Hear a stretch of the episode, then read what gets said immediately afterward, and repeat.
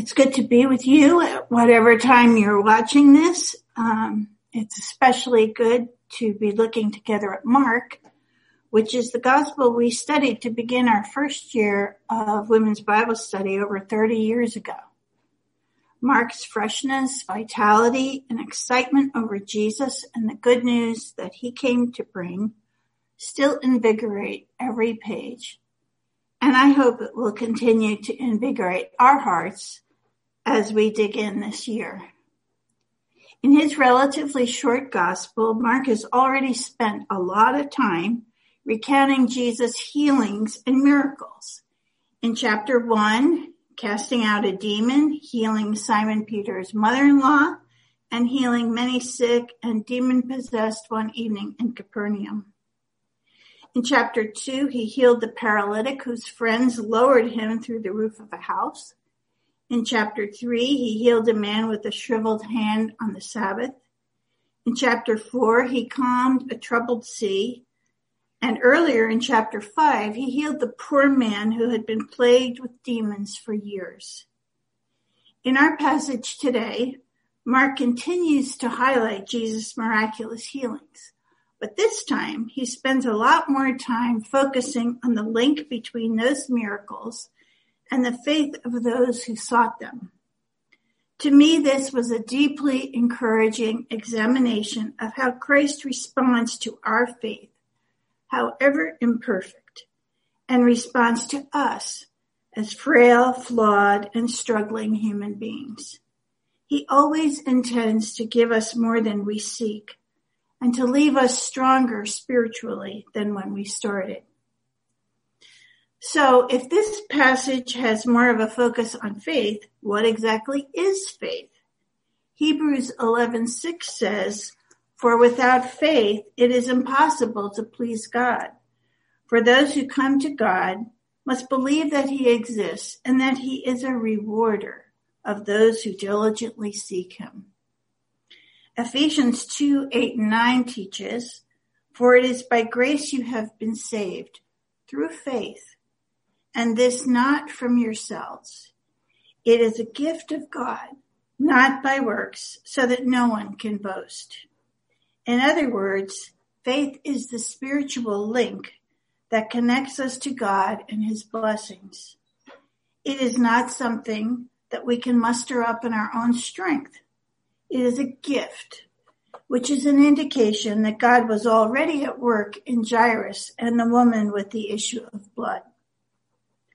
Martin Luther said, "Faith is a living, daring confidence in God's grace. It is so sure and certain that a man could stake his life 1,000 times on it." I think Luther is reflecting on a mature and seasoned faith, while Jairus and the woman were starting with a much more feeble faith. But for both of them, it was a faith born out of desperation. But as Kent Hughes writes, despair is commonly a prelude to grace. So let's see how that happened for these two. It begins as Jesus arrives at Capernaum, where he has done miracles before. And he is therefore eagerly greeted by basically a mob of people. This is quite a contrast to the Gerasenes on the eastern side of the lake, who had asked him to leave after he healed the demoniac and let the demons enter a herd of pigs and destroy them. From out of this crowd comes Jairus, a prominent lay leader of the local synagogue. He was powerful, probably rich, well-connected, and despite all that, completely desperate. He wasn't known as a follower of Christ at that point, but with respect for Christ's power and deeply aware of his own inability to do anything for his only daughter, he begs Jesus to come to his house and heal her. And Jesus immediately starts to go with him.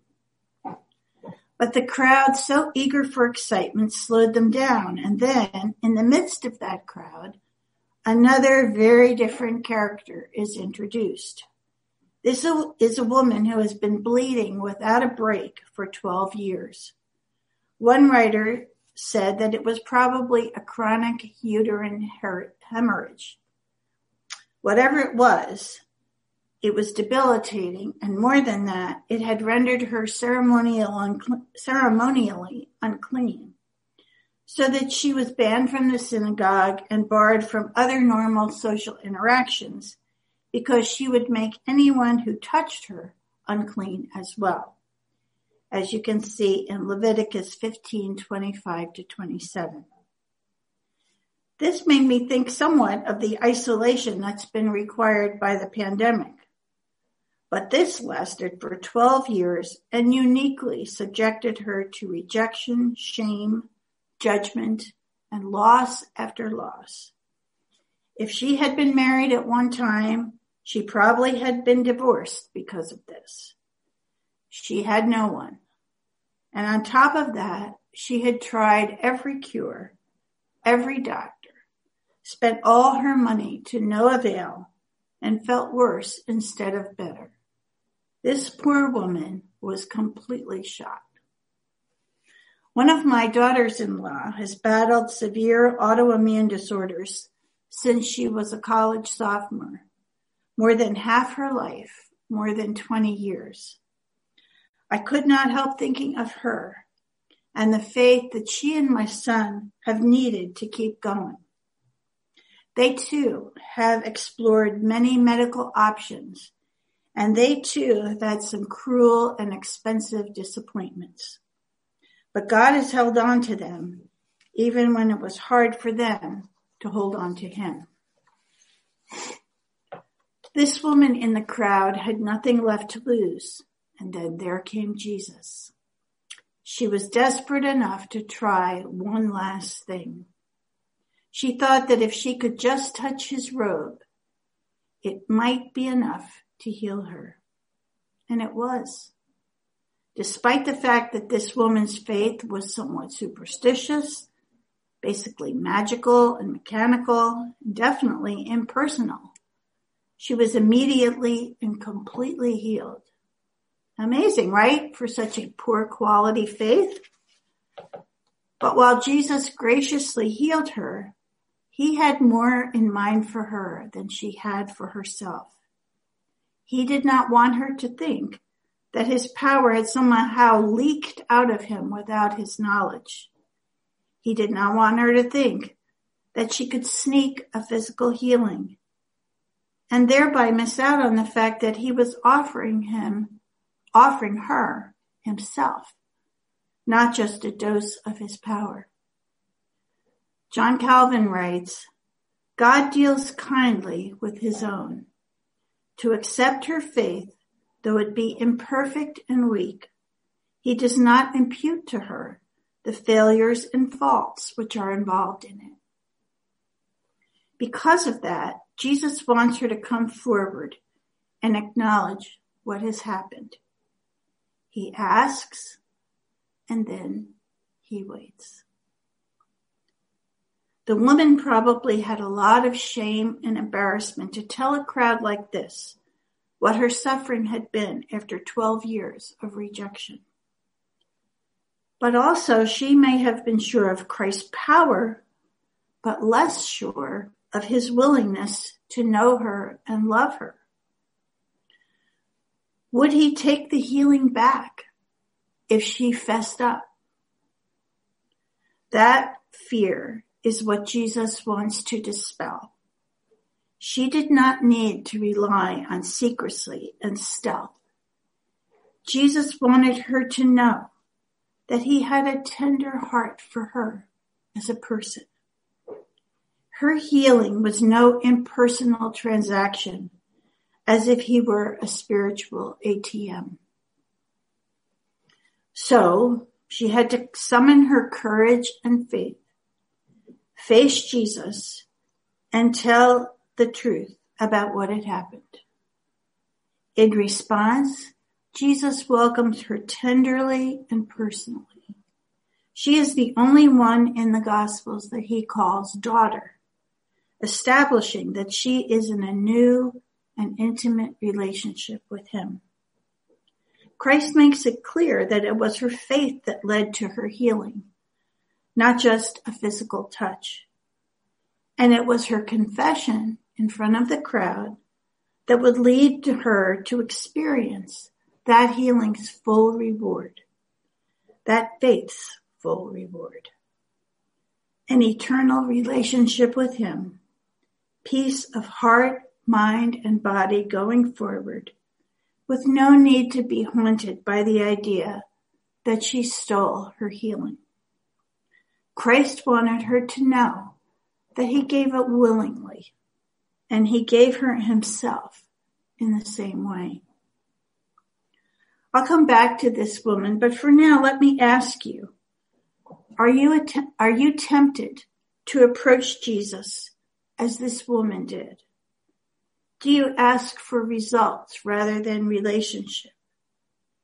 Are you convinced that he has the power to help you, but not sure that he has the heart to love you? Or might it be that you're not sure that you have the heart to love and trust him? Do you feel like it's safer and you have more control if you keep him at a distance? Certainly, I have seen that in myself. But really, it is the mercy of God that encountering Jesus will make it harder for us to think that way and to react that way. This is a battle we really do not want to win. Let the Lord win. Admit your struggle and give him your trust so that you can have the fuller relationship with him that he wants to give you. Now let's get back to poor Jairus. On the one hand, his faith must have grown by seeing the healing of this woman. But on the other, the time it took must have been incredibly stressful. And just as his hopes rose because of the woman, they crashed to the ground with the news that his daughter had died. It's hopeless now. Or is it? Jesus immediately urges him, don't be afraid. Keep on believing. Your faith got you here, so keep going with me.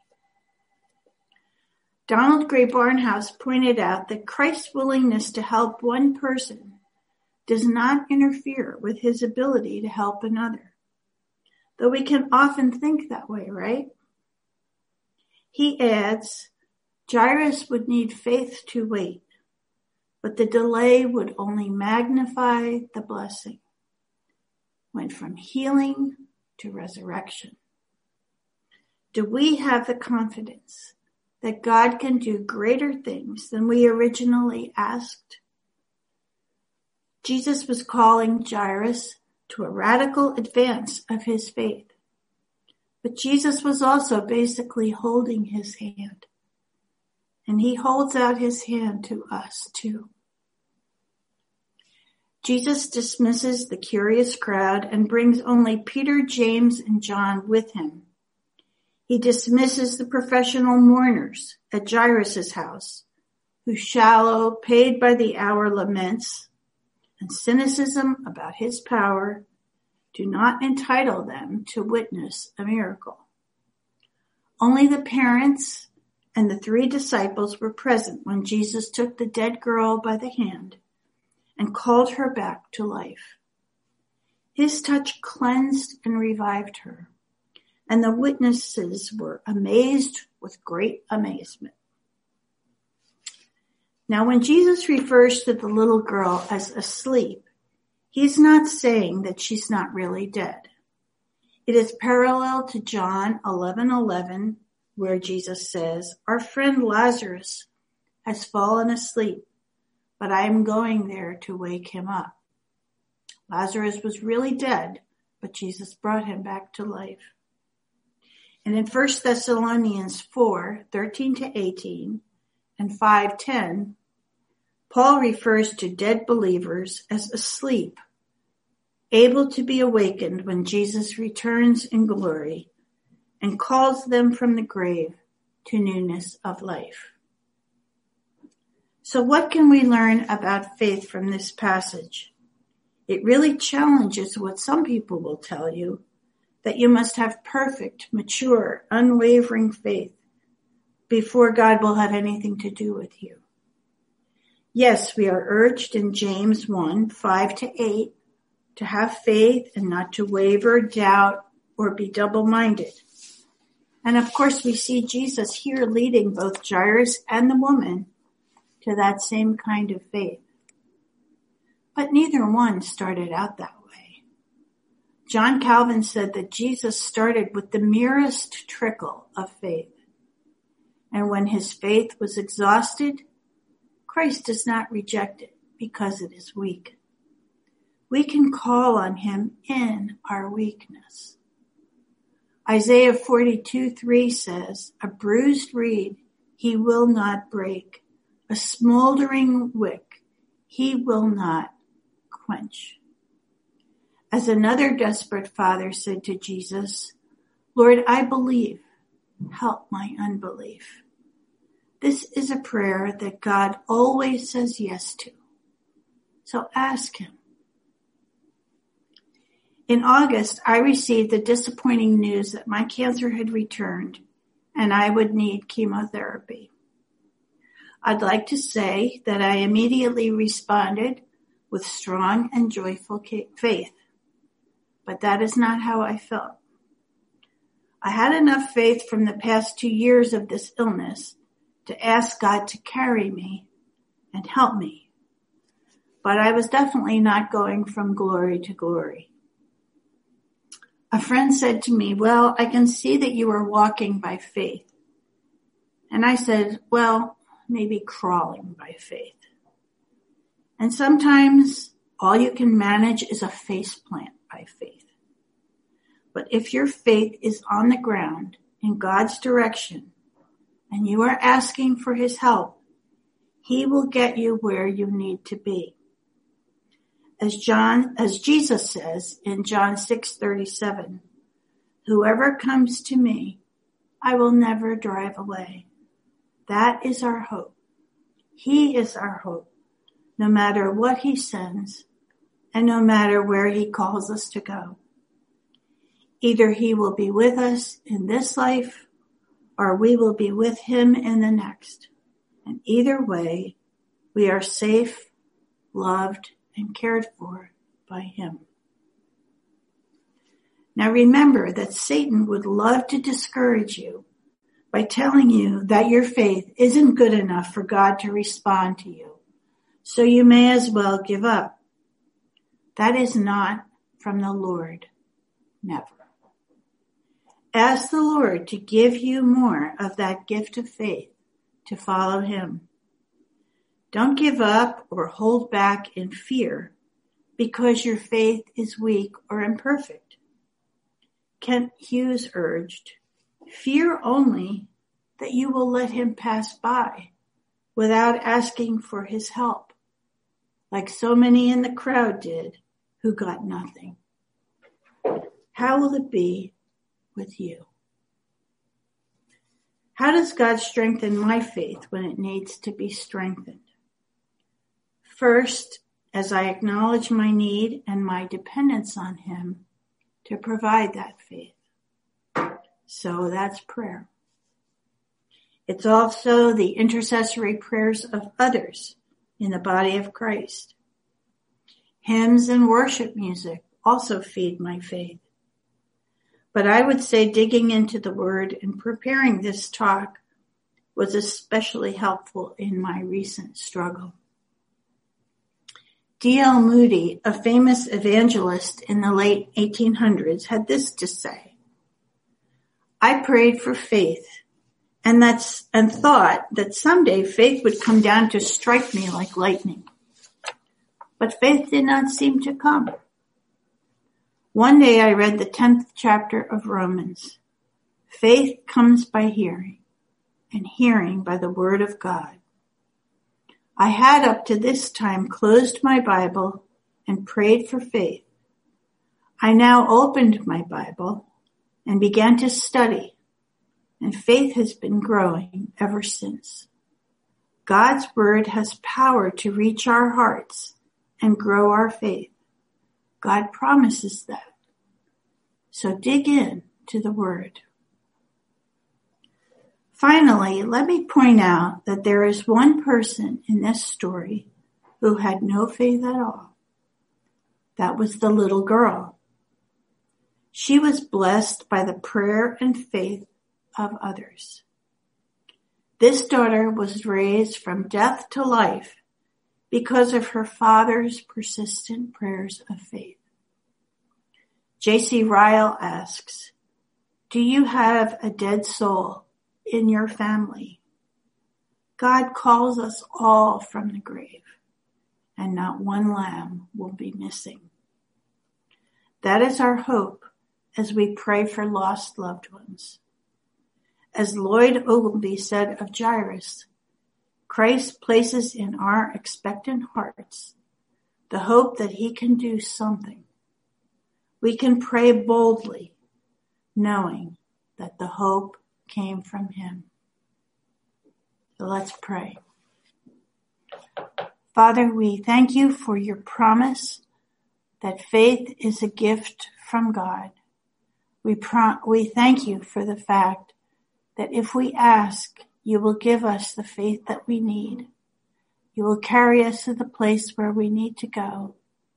And you will complete your work in us, giving us more than we even have the faith to ask. Thank you for your compassion and tenderness to our weak, flawed, fragile faith. Lord, we ask that you would just inhabit our hearts by the Holy Spirit. Strengthen and encourage us to trust you, to surrender our hearts and our lives to you, and let you do the work that you want to do in us. We thank you that you promise to complete that work in us, and we just pray for the faith to open our hearts to receive it. In Jesus' name we pray with thanksgiving. Amen.